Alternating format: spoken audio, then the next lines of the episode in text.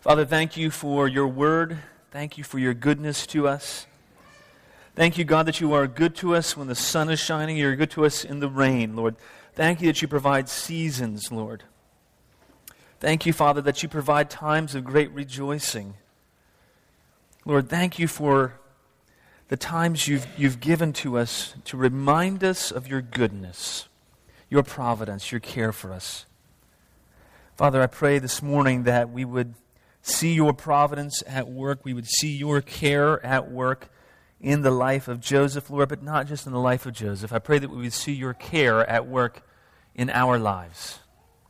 Lord, I pray that we would see that you enable your people to do what you call us to do. Well, I pray that you would give me grace as I preach and give grace to all the hearers this, this morning, Lord. May they not be too distracted by thinking about Mother's Day plans this afternoon. In your name we pray. Amen. Well, if you won the lottery, uh, you've probably dreamt about that at times, winning the lottery. I know I've, I've thought about that. Apparently, you have to buy a ticket to win the lottery, though. So, um, if, if, if, you ever won the lottery and you had lots of children, maybe, maybe you have a couple children, but let's pretend you have lots of children, dozens of kids. For a lot of moms, it's a nightmare right now, but imagine that it's a good thing and you have, you have dozens of children, you won the lottery. You'd want to provide for them. You'd want to do all you could to provide for your children, to care for them, you'd want to do all you could to set them up for success, wouldn't you? You'd want to maybe buy some of them a home or buy others a car or not buy others cars uh, for fear of how they drive. And then others, you might want to set them up for success. Maybe you might send them to a good university, maybe Harvard or Yale or maybe even Clemson or USC, but you probably wouldn't send your kids to Georgia or to Ohio State or Notre Dame or something like that. But um,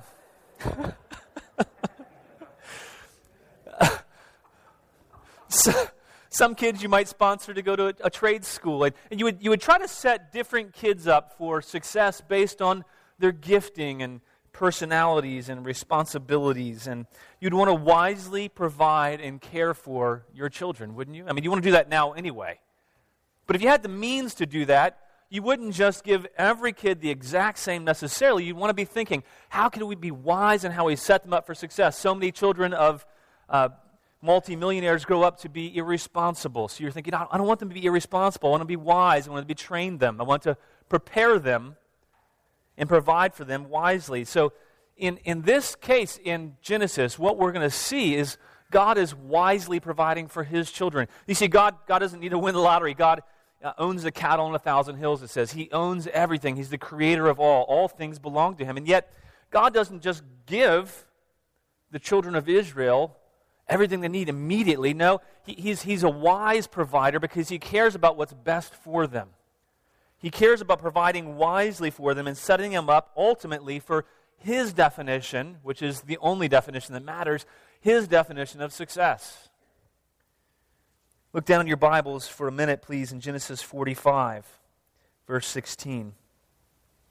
It says, When the report was heard in Pharaoh's house, Joseph's brothers have come, it pleased Pharaoh and his servants. Joseph had gone from being cast into a pit to being carried off into Egypt. He had been raised to prominence in Potiphar's house. He was overseeing the entire house. Then he was wrongly accused. He was thrown in prison. He languished there for many years. Then God raised him up again, enabled him to interpret dreams of two of his fellow inmates. And then a couple years later, after that, he was able to interpret the dreams of Pharaoh, and God gave Joseph wisdom. The way that God provided for Joseph, it, it might have been different than what you would think you would have done. But God was wisely providing and caring for Joseph. And not only that, God's wisely providing and caring for the people of Israel. And in this case, through Pharaoh. Through Pharaoh, God provides for his people. And that's, that's really our first point this morning is that we want to see through the scripture that God provides for his people. God gave great favor with Pharaoh and all of his servants to Joseph. And and it didn't just speak to the kind providence of God, but also to the kind of employee and example that Joseph must have been, right? I mean, Joseph must have been a good employee of Pharaoh if Pharaoh had such favor on him. he must not only have been wise, but faithful and fair. You don't get respected by Pharaoh and his servants both unless you're just and a good man. You see, you can get respected by Pharaoh if you were, if you were harsh and you got things done, but the servants wouldn't like you very much. But obviously, Joseph was walking with integrity and he's being fair, just, and good because if you're going to have the respect of both Pharaoh and servants, you have to be faithful, consistent, reliable, and wise. But ultimately, in the end, although there was Joseph was a man of integrity, it wasn't Joseph who was providing for the family. Although Joseph worked hard and he built up a reputation with Pharaoh, ultimately it was God who was providing for Joseph, and it was God who was providing for this family. For the Christian, we not only pray for the favor and providence of God, we're to walk in a manner that's, that's worthy of Him, like Joseph was doing. And sometimes, like Joseph, He uses our faithfulness and our character to be the means of his providence. But in any case, Joseph was given great favor by God with the upper class, with the lower class alike. And this was evidence of God's kind providence and leadership. Look down in verse 17, if you will. And Pharaoh said to Joseph, Say to your brothers, do this. Load your beasts and go back to the land of Canaan. Take your father and your households and come to me. I will give you the best of the land of Egypt, and you shall eat the fat of the land. And you, Joseph, are commanded to do, say, Do this Take wagons from the land of Egypt for your little ones and for your wives, and bring your father and come.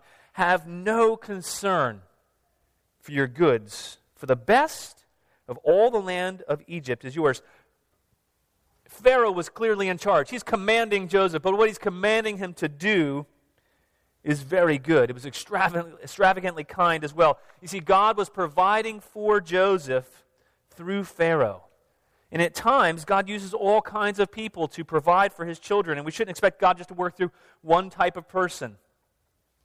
If God's overall, he works through all things, and he works all things together for the good of those who love him, then God's going to use whomever he wishes to bring about his purposes and to provide for his children. So in this case, we see that Pharaoh commands Joseph with compassion, and he, he cares even for the little ones. He takes attention to detail to care for the children of Israel, the women, and his old father. He tells them to load them onto wagons. He doesn't want them to have to walk on such a long journey. He tells them, use wagons to get here. Bring all that you can. Don't, don't, don't, don't even take all the stuff that you have there. You don't, you don't need to bring that with you. Don't worry about bringing your other things. You're going to have all the best of the land. It'd be like today if a Bedouin from a war torn, impoverished country, if he was coming to immigrate to a place like the U.S., and he was, he was invited by Warren Buffett. He, he would probably tell the Bedouin, you know, you don't need to bring anything. I've, I've got it taken care of. I've got it covered here. You don't need to bring your old tents and your old broken water pitchers. And so we see that they did. In verse 21, the sons of Israel did so. Joseph gave them wagons according to the command of Pharaoh and gave them provisions for the journey. To each of them and all of them, he gave a change of clothes. But to Benjamin, he gave 300 shekels of silver and five changes of clothes. To his father he sent as follows ten donkeys loaded with the good things of Egypt, and ten female donkeys loaded with grain, bread, and provision for his father on the journey. We can see the results really in Joseph of a fully reconciled relationship. He's, he's lavishly expressing affection and great generosity, not just to his father, but to his brothers as well, and to their whole families. And in verse 24, it says, He sent his brothers away, and as they departed, he said to them, Do not quarrel on the way. God was providing for the people of Israel through Joseph, through Pharaoh. But here's something interesting. In, in, verse 24, and it says, Don't quarrel on the way. You see, in the, in the midst of kindness, in the midst of God's providential care, Joseph was still a wise and faithful leader. He wasn't ignoring the temptations that his brothers would have, he wasn't naive. He knew that people were tempted to jealousy, arguing, complaining, especially at times when we're provided for abundantly. That's the times when we can be tempted. Joseph probably rightly assumed they're going to be tempted to blame each other. They probably were thinking, oh no, I don't want to go back to Egypt because how we treated Joseph, he might be angry when we come back. They're tempted to quarrel probably about whether to tell their father the truth about what had really happened to Joseph so many years ago. Maybe we should just fabricate a story and, or just claim we don't know what happened and he disappeared and now he's back and this is great. Maybe they were tempted to quarrel there about being honest. Whatever the case, it's notable that Joseph tells them not to quarrel along the way after they just received great blessings. Sometimes we need to be reminded of that as well, don't we? And we can be tempted to compare what we've received with what other people have received. And we can allow bitter roots of jealousy to creep in. Sometimes we see what somebody else is given. You know, Benjamin was given five times the amount. Sometimes we compare ourselves to what other people have been given. We can question the goodness of God. We can be tempted to, to quarrel, to jealousy. We can be tempted to blame other people, too, for the mess that we're in. We can be tempted not to own up to our own mistakes like the brothers.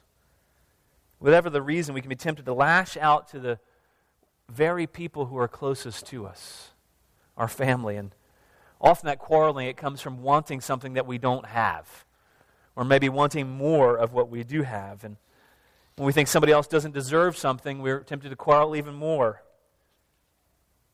The brothers, they've been changed by God, they've been made into His people, but they're not fully sanctified yet. They're, they're God's chosen nation, but they're not fully completed. They still had competing desires, and they still struggle with mixed motives, and like all of us do, even after we've still been made a new creation, we still need to guard against wanting our own way, don't we? In the midst of God providing greatly for each and every one of us, we still have to guard against some of these same things, being jealous, not wanting the wrong things. But that kind of quarreling would have been really counterproductive for the brothers on the way to Egypt. It would have been counterproductive if they were going to be the united people who God was calling them to be. Quarreling would have gotten in the way of their mission, would have potentially divided the family. And, and quarreling does the same thing in our own lives. In our own family, it causes division. So Joseph, he wisely warns his brothers. And then we see down in verse 25 so they went up out of Egypt and came to the land of Canaan to their father Jacob. And they told him, Joseph is still alive, and he's ruler of all the land of Egypt. And how does, how does Jacob respond? Well, it tells us. It says, His heart became numb, for he did not believe them. And when they didn't, he, he did not believe his children because he probably had so many years of dashed hopes, dashed expectations. How could it be true? How could his son, who'd been gone for over 20 years, how could he still be alive? After all this time, as a parent of a missing child, he must have had hopes lifted only to be dashed. People from faraway lands might have come to him and said, Hey, we saw your son, only to find out no, it wasn't really his son. He had his hopes lifted and dashed over the years to the point that he didn't dare to hope for the best anymore. You ever, you ever have that happen to you where you've had your hopes lifted in the dash, lifted in the dash, and you kind of become numb and you don't, you don't dare hope for the best anymore? Jacob, he displays a very human reaction. He, he, he's just numb. He doesn't believe the truth. The same reaction can happen to other people when they experience hurt or disappointment or dashed hopes year after year. There's a tendency to get numb and not believe anymore, but we can believe and trust in the kind providence of God. Look in verse 27. It says, When they told him all the words of Joseph, which he had said to them, and when he saw the wagons that Joseph had sent to carry him, the spirit of their father Jacob revived. And Israel said, It's enough. Joseph, my son, is still alive. I will go and see him before I die. You see, Joseph looked around at all that they had brought to him. And he sees the new clothes, and he sees the wagons, and he sees the provisions, and he says, That's the only thing that can make sense of this. No one else could provide. God must really have preserved my son's life. They could never have afforded all those wagons. There's no way that the, the sons could have bought those things and brought them back. And so Joseph sees the truth, and his heart is warmed now. And he begins to change when he sees the, the providence of God and the spirit's revived and he determines to go and see Joseph before he dies. And in, in chapter 46, verse 1, it says So Israel took his journey with all that he had and came to Beersheba and offered sacrifices to the God of his father Isaac. Why did he do that? Why did he stop? Why did he stop after he, he knew that he was to go back to Egypt? All these provisions were there for him. He stopped because he needed to hear from God. He stopped because he needed to seek God's face. He needed to check in with God before he could leave the promised land. Remember the story of, of Jacob. He spent so many years outside of the promised land. He was exiled, in effect, because of his sins against his brother and his father. He spent so many years away from the promised land. He was eager to come back, and now it seemed as if he was going to have to leave the place that God had told him and his grandfather and his father to live in. It's a place where God had promised to bless him and make him to a great nation. The question must have gone through his head would God bless him now if he was going to Egypt, leaving the promised land, leaving the place of security and surety and safety? Could God still make him a great nation in Egypt? He also probably remembered the terrible nightmare that his grandfather Abraham had. It'd been passed down from Abraham to his own father. Let's look back in Genesis 15, verse 13 and 14. It says, Then the Lord said to Abram, Know for certain that your offspring will be sojourners in a land that is not theirs, and will be servants there, and they will be afflicted for 400 years. That prospect must not have been tempting to Jacob. Jacob's not thinking, oh, great, I want to go, I want to go to Egypt in a foreign land where we can all be servants for 400 years, be afflicted. In verse 14 of Genesis 15, he was telling Abram, But I will bring judgment on the nation that they serve, and afterward they shall come out with great possessions. Jacob had to have great faith to leave the place of promise, to leave the place that seemed safe and secure, the place that seemed best to him, he would have had great faith in God. He probably understood Egypt would be the last place he would ever live, especially if he had to be there another five years to wait out the famine. And he probably figured out that God was beginning to fulfill this, this dream that he gave to Abram. And the question of whether or not Jacob could really do this, whether or not he really should go, it must have crossed his mind. God was calling him out into an unknown land, into an unknown place, into a place that didn't seem best for him in his own eyes. Sometimes God calls us out as well. You know, God puts us in a place of protection at times and safety, and, and it seems like the best place for us. But then other times, like Jacob, God calls us to a land that seems dangerous, it doesn't seem safe, that seems unknown, that seems unsure to us. And like Jacob, we need to trust God. But we don't have blind trust. We have trust in God's character, His nature, and who He is. Look down in, in verse 2 of chapter 46. And God spoke to Israel in visions of the night and said, Jacob, Jacob. And he said, Here am I. Then he said, I am God, the God of your father. Do not be afraid to go down to Egypt, for there I will make you into a great nation. I myself will go down with you to Egypt. I will also bring you up again, and Joseph's hand shall close your eyes. You see, God was calling him to an unfamiliar place. God was calling him out of the safe place and into Egypt, into an unknown land, into uncertain things. But he wasn't calling him blindly. He was calling him based on his character. He was calling him based on his promises and on his faithfulness. He was calling his chosen people to follow him into Egypt, and, and God calls his people to follow him. He doesn't give us all the details. He didn't give Jacob all the details. He doesn't give all, all the details to us in our lives either, but he does, he does give us his word. He does give us his promises. He does tell us of his nature and his character. And then he calls his people to follow him.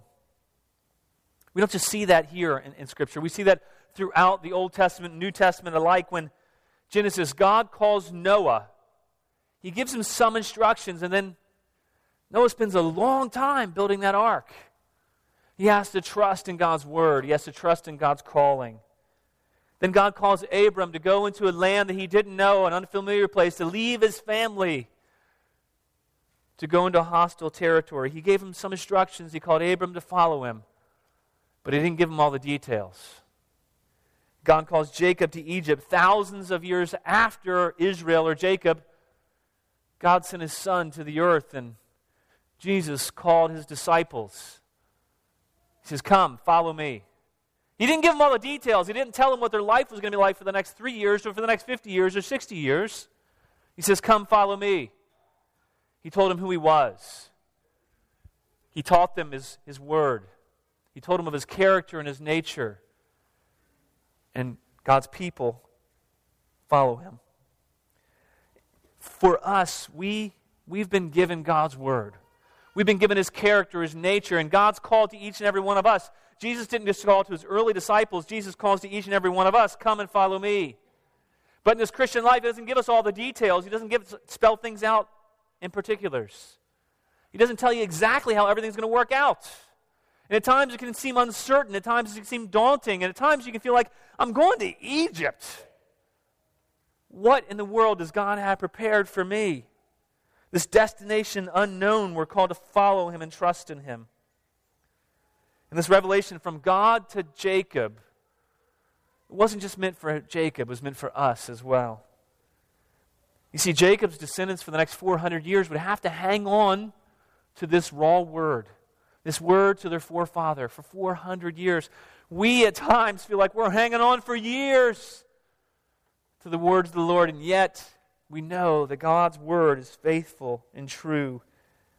We can hang on to his words even though we aren't sojourners in a physical Egypt. We are indeed sojourners and pilgrims in this earthly world, aren't we?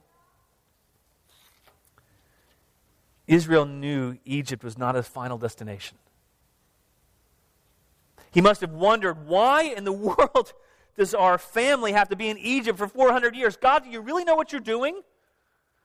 Are you, you're, you're kidding. Really, 400 years, but, you, but isn't this the promised land? How can it be good to leave for that long? And in 400 years, there's no way that the Canaanites are going to remember who I am and who my family is. There's no way that we'll have a place. It's going to be harder to establish a place. God, does that make any sense at all? Those kinds of questions fill our head at times when God calls us to do things and we can't figure it out. It doesn't seem, well, God, I have something good already. What, why do you seem to remove me from this, what I feel like is a good circumstance, a good situation? You see, Egypt represented all that was antithetical to the land that he had been called to. It was completely foreign and completely pagan. It was a very decadent nation.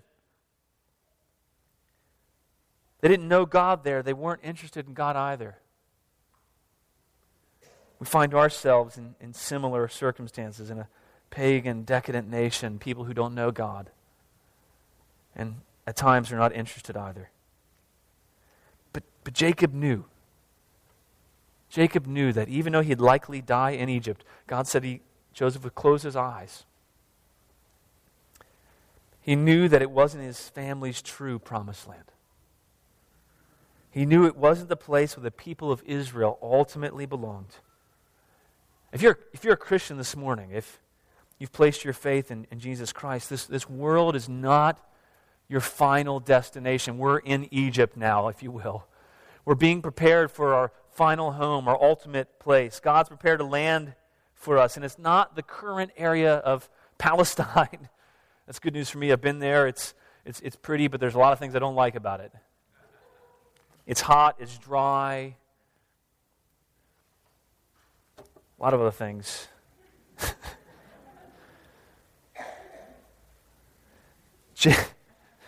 Jacob had a longing to be in the place where God wanted him. Don't you want to be in the place where God wants you to be?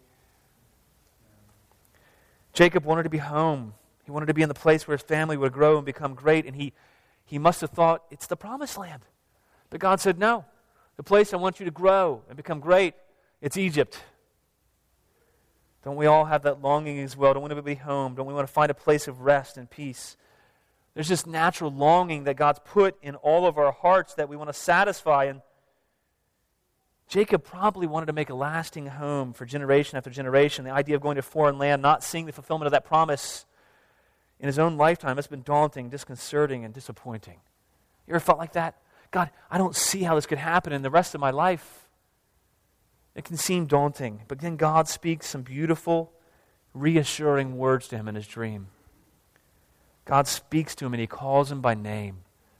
he says his name twice, and it's, I'm reminded of the story when, when Jesus, Jesus gets Martha's attention. He says, Martha, Martha. He said, Jacob, J- Jacob, you're, you're worrying and fretting about needs to get done. You're not seeing the most important thing, just like Martha was worrying about those things and not seeing the most important thing was to be with Jesus. And God says, Jacob, Jacob, I'm going to be with you. That's, that's the most important thing. The most important thing is that I will be with you, not your circumstances, not your situation. Life had not turned out as Jacob had thought. He ran from the promised land in fear as a young man and defrauded his brother. He spent so many years away from this promised, promised land. He labored so hard to get back. And after he finally gotten back and his family was doing great, he thought, now he's being removed from that. He'd been tricked and deceived in his life. He, things hadn't worked out like he thought they would. He couldn't have predicted how his life turned out, and, and yet God speaks to him and calls him by name. It seems, though, as if he wouldn't have the promised land that God had told him about back in Genesis 35 when he says, This is the land I'm going to have for you and the offspring after you. And then he doesn't just call his name, he speaks words of hope to him. These words are for us today as well. And he says, I am God, the God of your father. Jacob could trust God. God knew Jacob. God was the same God who had been faithful to his father Isaac. He was the same God who had been faithful to Abram. And God was telling him when, he's saying, I'm the God of your father, he's saying, I'm the same God who's always been faithful. I'm the same God who's always provided for your family. I'm the same God who's always cared for you generation after generation. I'm the same God who's called you and kept you and preserved you. And then he tells Jacob to not be afraid. God calls all his people to not be afraid.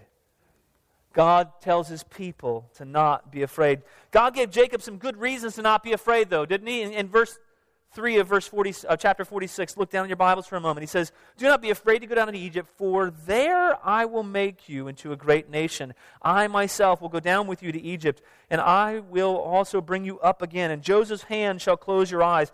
God told Jacob not to be afraid. Why? Because God would make him into who he needed to be. God would be the one who would make him into a great nation. Jacob didn't need to worry about going into an unknown land, about leaving all that he had behind. He didn't, he didn't need to worry about leaving those things that were most dear to him because God would make him and who, into who he needed to be. God would make him into a great nation, even if he never saw it happen in his lifetime, and he wouldn't. Often, God's at work in us and through us and, and for some of us, we might not understand. We might not see all that God is doing in our own lifetime. We don't really like that, do we? I don't like the idea that we might not see what God's doing in and through us in our own lifetime. I'm sure Jacob didn't like that either, but look and see what God has done through Jacob and through his offspring. And that's the kind of God we serve. We serve God who's, who's interested in the long haul, in the, in the, in the big picture. God is in things for the long haul. We can trust Him and we cannot be afraid. Even if what He's promised doesn't come to fruition for us, we don't know what God might be up to in our own families, in our, in our spouses, in our children, in our grandchildren, and our children's children 400 years from now. But we can trust God. We cannot be afraid because God is faithful. We can follow God and obey God even when immediate fruit doesn't seem to come. And immediate fruit at times won't seem to come in your life. You won't see the fruit for many years. But Jacob had faith in God, he had faith in the unseen. You see, ultimately, this life is not, it's not about us ultimately. And we, like, we don't like to hear that because we like this life to be all about us. It's not all about us. It's about God working in and through us to accomplish his purposes, even when it seems slow to us. Sometimes it seems slow, doesn't it? Jacob had faith in the unseen. We can have faith in the unseen. We can, we can leave a, a legacy for our descendants of faith in God. And God tells him a second thing in this verse. He says that he himself will go down with him to Egypt. In our place of Egypt, God promises to go with us as well. That's remarkable language. You see, the God of the universe, the creator of all, promises to be with us. He promises to be with us when we go into Egypt, into unknown lands. It's the same kind of language that we saw in the garden when God Himself walked with Adam in the cool of the day. Isn't that a beautiful promise? He says, I myself will go with you. I'll be with you. I'll walk there with you. And that's the same kind of promise He gives to each and every one here has placed their faith in Jesus. He says, I will go with you. Jesus said, I'll never leave you, I'll never forsake you. I'll be with you. I'll walk together with you. My very presence will be with Jacob in Egypt, is what he's saying. What more secure promise could we want than God Himself? All else will fail, but God will never fail. Circumstances, they're going to be too much for us at times, but they're never too much for God who is faithful. No one can hold back God's arm, no one can resist his plans. I love in Jeremiah 27 5, God is telling Jeremiah to go and speak to King Zedekiah, and he was telling him to submit to King Nebuchadnezzar. He was telling the king of Judah to submit to a foreign ruler. And God was explaining why. God was explaining why. He says, It's I who, by my great power and my outstretched arm, have made the earth with the men and animals that are on the earth, and I give it to whomever seems right to me. What, what God was doing then and what God was doing in Jacob is God was saying, I'm able to provide. I'm able to do whatever I want through whomever I want, whether it's through Pharaoh or through Nebuchadnezzar or through that horrible boss that you have or through somebody else that you don't feel like you can submit to. We can trust that God is powerful, He's able. We don't have to be afraid. And then lastly, God t- tells Jacob a third reason why he doesn't need to be afraid. He says, I will bring you up again. Jacob, Jacob knew he was going to die in Egypt. God just told him, I'm gonna, You're going to die. Jake, Joseph's eye, hand is going to close your eyes. You're going to die there. But at the same time, he says, I'll bring you up again. Listen, if you're a Christian, God promises that one day he'll bring you up again, even though you die. Even though you might die here on this earth, one day He's going to lead us to our home country, the country that we have never seen before. The place we've been longing for our entire lives. You see, this world is meant to create in us a longing for heaven. And I love the way that, that C.S. Lewis, he writes about it in the Chronicles of Narnia in the, in the book The Last Battle. He says, It was the unicorn who summed up what everyone was feeling. He stamped his right forehoof on the ground and neighed and then cried. I have come home at last. This is my real country. I belong here. This is the land I have been longing for all my life, though I never knew it till now. This land, this country, this earth is not our final destination place. God will bring us up again. One sense, Egypt wasn't where Jacob ultimately belonged even though it was right where he needed to be. You know, in the same way, this world, the circumstances you find yourselves in, they're, they're not where you belong ultimately, but God has you right where He wants you to be.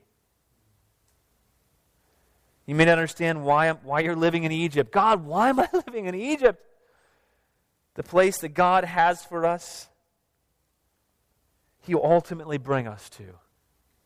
The place that we long for the most. He'll bring us up God used Egypt, though, to mature, to strengthen, to prepare his people, to make them into a great and mighty nation. And sometimes, in a similar way, God uses our own Egypt, our own circumstances, to, to strengthen us, to cause us to grow, and we shouldn't be afraid of that. We shouldn't despise that. You've been given good reasons to not be afraid when God calls you. God calls you God calls you to not be afraid, and you'll be given good reasons for that. God will be with you. God calls you by name, and He'll bring you up again. He'll make you and who you need to be, and He'll bring you up again. And, and then we see that Jacob, he's faithfully obedient in response. And God leads Jacob through the famine, and through Pharaoh, and through providence, through His word. And then God calls Jacob, though, ultimately to respond in faith and to obey. We see in the next account that Jacob sets out with all of his sons and the family and the livestock and the goods in tow. And we can see in in verse 5 of chapter 46 all the way to, the, to verse 12 of chapter 47 that God honors Jacob and Joseph and his family's faithful obedience. And there's a principle that we can draw from this. And that principle is that God honors faithful obedience. God honors faithful obedience. Look down at verse 5. It says, Then Jacob set out from Beersheba. The sons of Israel carried Jacob their father, the little ones, their wives, their wagons, the Pharaoh sent to carry him. They also took their livestock and their goods, which they had gained the land of Canaan, they came to Egypt, Jacob and all his offspring with him, his sons and his sons with sons with him, his daughters and his sons' daughters, and all his offspring. And time doesn't permit, we're not going to read through all of the, the genealogy, the different names, but these names are given to show us that they were completely obedient. And he gives us these names as well to show us that they were a small group when they went into Egypt. And 400 years later, God would use it to grow them. God would use Egypt to grow them. 400 years later was perhaps millions of people that came out. They weren't a nation yet, but God would use Egypt to grow them. The point is to show that they, they faithfully obeyed God and God honored their faithful obedience. And we see an incredible reunion as well. God honored Jacob's faithful obedience by reuniting him with his son. Look down in verse 29. It says, Then Joseph prepared his chariot and went up to meet Israel, his father, in Goshen. He presented himself to him and fell on his neck and wept on his neck a good while. What a beautiful scene that is. Could you imagine 20 years of longing? 20 years of separation and God's reuniting. Israel is, this isn't a dejected phrase in verse 30. He's, God's restored him. God's been faithful to honor his obedience. And so Israel says, Now let me die. I don't need anything else. I don't need anything else before I die. He says, Since I've seen your face and I know you're still alive, I'm good. I'm good.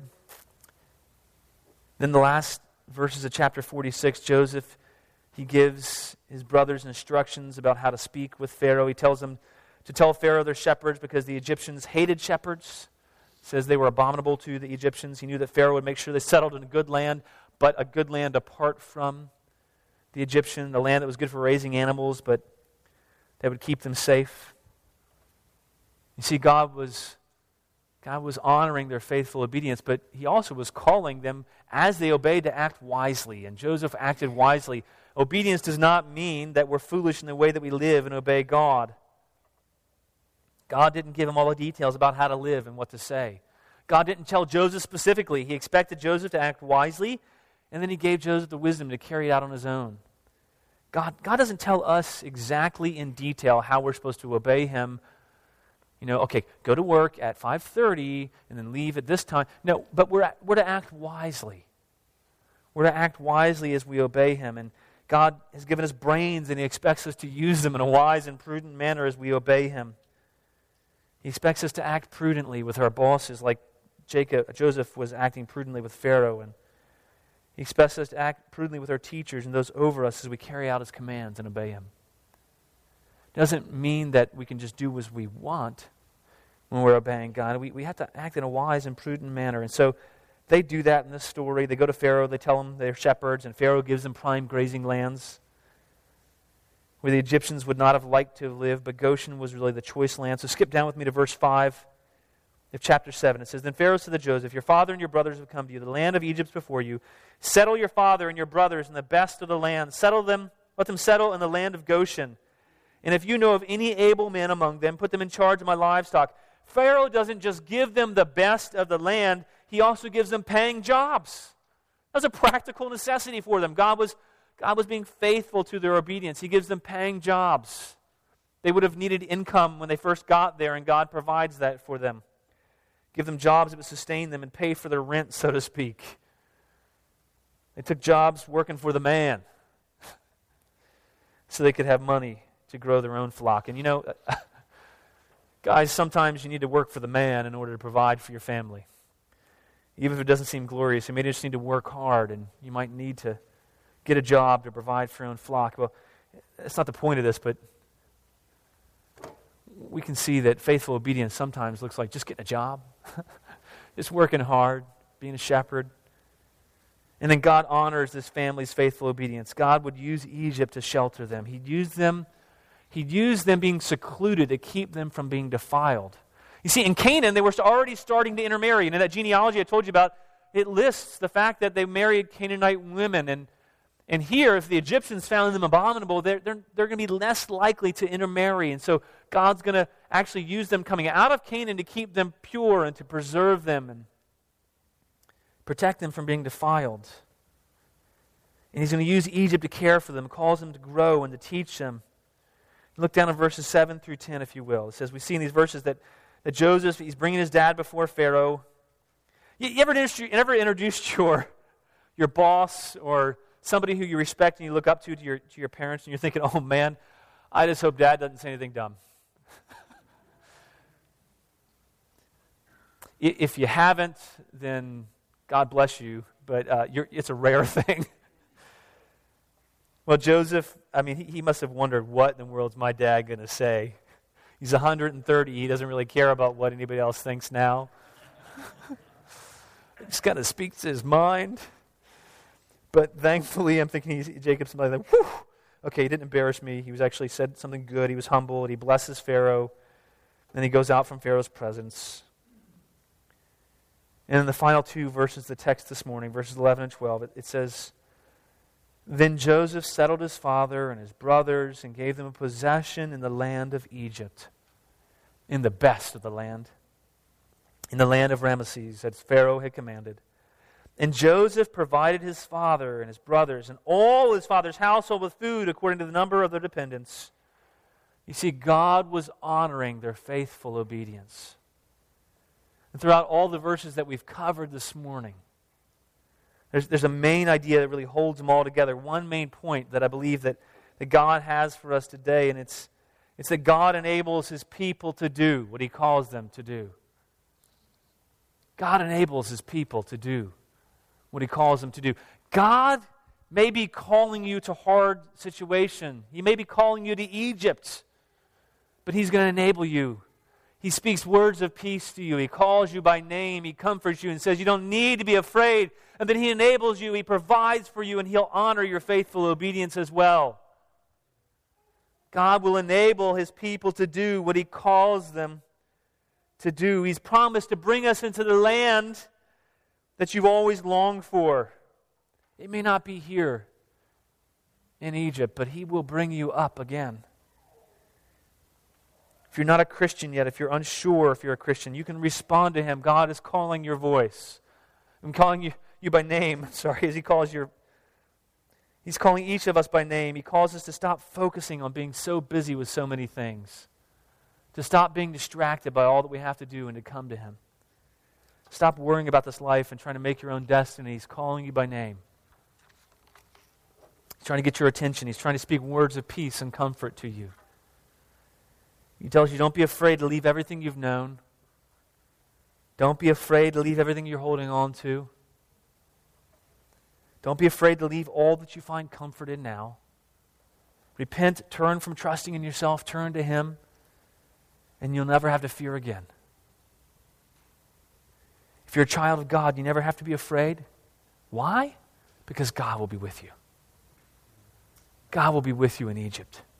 He'll enable you to do what He's called you to do. Doesn't mean life's going to be easy. It doesn't mean that you're going to be able to figure everything out.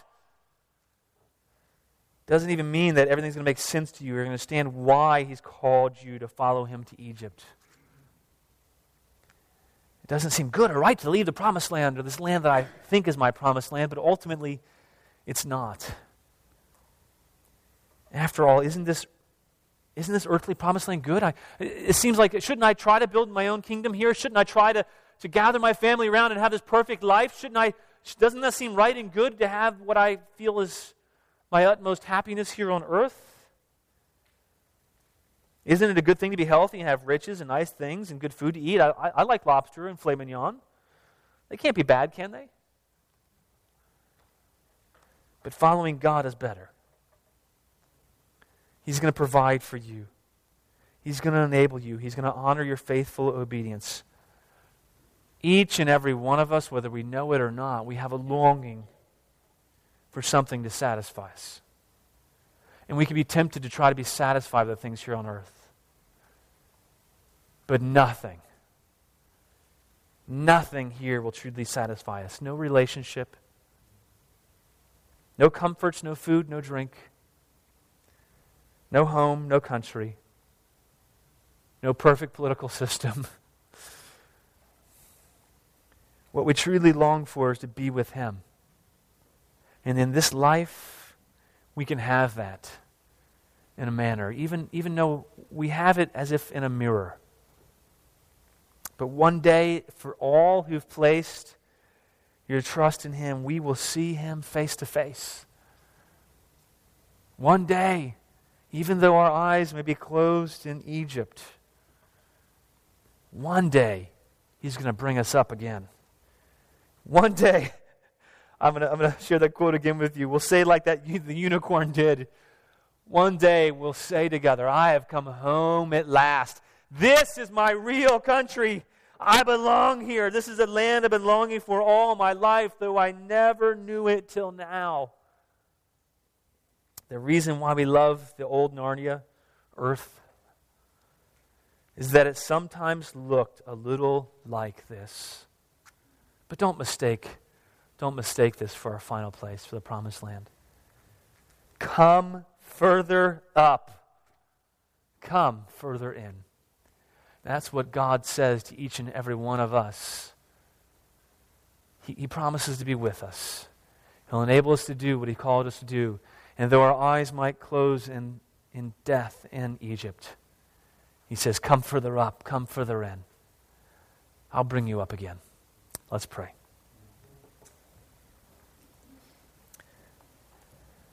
Father, thank you for your word. Thank you for your promises. Thank you for the example of your faithfulness.